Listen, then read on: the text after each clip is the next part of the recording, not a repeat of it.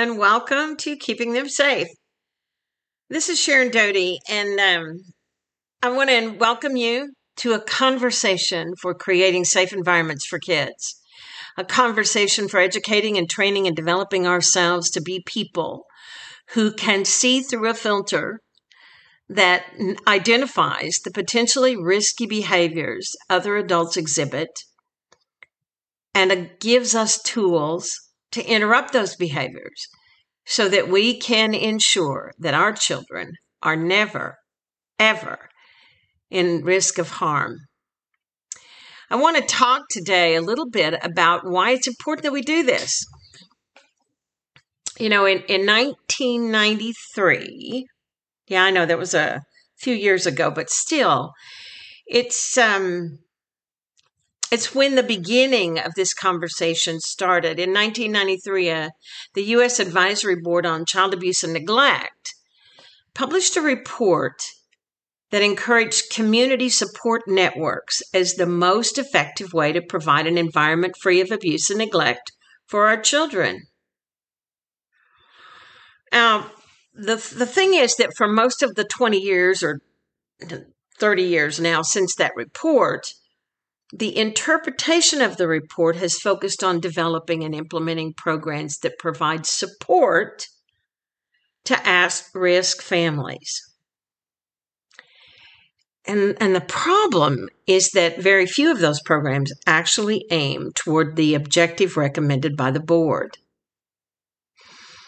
I see, according to the report, everyone must agree that children have a right at a minimum, to protection of their personal security. That premise implies building a society in which the social and physical environments are so safe that they demand the protection of children. That's the objective. That's what the U.S. Advisory Board on Child Abuse and Neglect saw as the objective, the goal, the reason for being. So we had a recent discussion of the application of the recommendations. And what it made clear is that for the most part, efforts to create that safe environment have centered on existing programs that support families facing social, economic, and personal challenge. And, you know, we know that child abuse and neglect happens in all socioeconomic, academic, and cultural environments. and we also know that child sexual abuse is definitely not limited to those facing social, economic, and personal challenges. So, limiting program presentations to only certain risk groups is not going to ever accomplish the goal. It is not ever going to fulfill the mission of the report. If that mission is going to be fulfilled, there are two other components that have to be part of the process we got to have informal support structures in neighborhoods and communities that engage parents and other responsible adults in a common objective. That objective for safe environments and for programs that raise awareness about and educate the entire community in prevention strategies. Those are two things that are essential elements of a supportive community. Keeping them safe is designed to fulfill the second component. Our program, our Keeping Them Safe program that educates and trains adults, our podcast, keep everything we do at Keeping Them Safe is designed to fulfill that second component. Now, it, it doesn't really matter why we went about developing it. The fact is, we went to work to create a program that has the possibility fulfilling on the mandate from the Advisory Board on Child Abuse and Neglect. It is one of the only, in fact, it is one of only two programs of its kind that turns its attention to raising awareness and educating adults in the general public to recognize potential predators in the environment that gives them uh, tools to intervene, to interrupt possible grooming behavior, and to assure that children and adults are able to function in a safe environment. Now, the problem is that even professionals in the field haven't fully embraced the approach that's promoted by keeping them safe.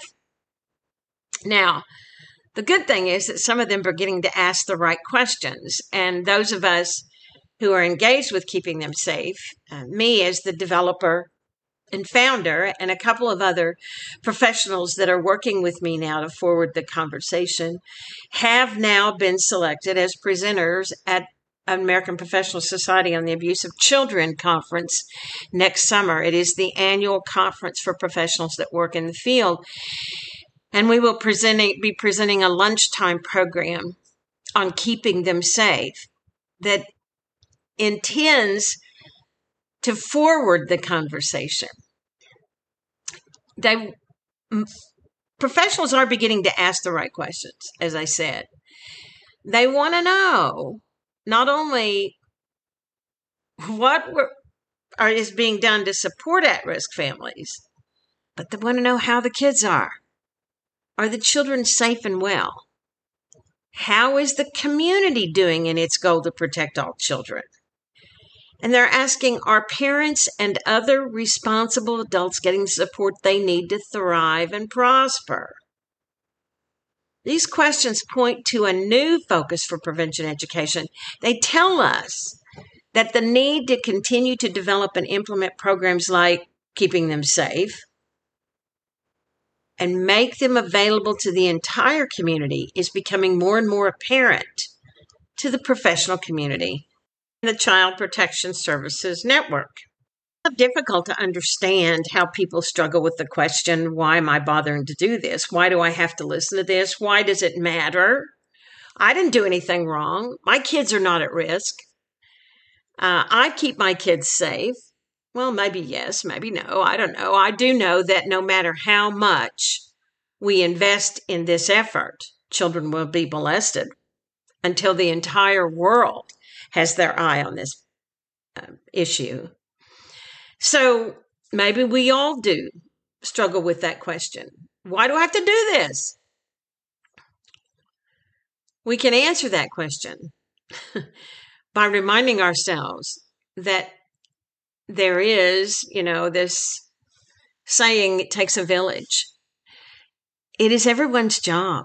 It's everybody's job, every single one of us, to create an environment where children are safe, and where they can thrive and grow without the fear of abuse. It's not up to each and every one of us to educate children.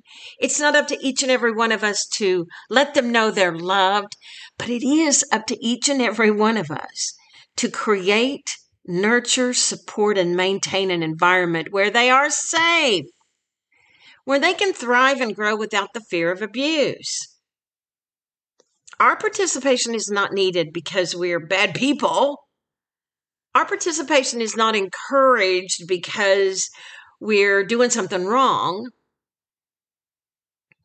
Our participation is demanded because we're the good guys. And the more information we have, the better equipped we are to identify risky adults in our environment, the safer we make the world for all children. You know, somebody uh, bought me a T-shirt years ago, and I've I've seen the same thing on coffee cups and uh, other signs, plaques for the walls. And what it reminds us that a hundred years from now, it won't matter that we made lots of money or lived in a big house or drove a nice car but that we made a difference in the life of a child can impact the world in unimaginable ways. And that, ladies and gentlemen, grandmothers and grandfathers, aunts and uncles, nieces and nephews, professionals, and child protection services workers, that's the best reason for each and every one of us, for all of us, to be actively participating in the Keeping Them Safe program and encouraging other people to do the same. To get more information about how you can have the Keeping Them Safe program introduce your entire community to the world of creating safe environments and protecting children from adults exhibiting potentially risky behaviors, please contact me at SWD Keeping Them Safe. All one word, no capitals, SWD Keeping Them Safe at gmail.com or send me a message through my website at keepingthemsafe.net. We want to provide you with whatever you need to make this happen. We are committed to a world that works for everyone and one in which children are safe from sexual predators. Thanks for being here today, for listening, and for reminding yourself why keeping them safe matters and why you are part of that conversation and continue to be part of that conversation that makes the world a safer place for all our children. My name is Sharon Doty, and I'm here to empower you to keep children safe. See you next time.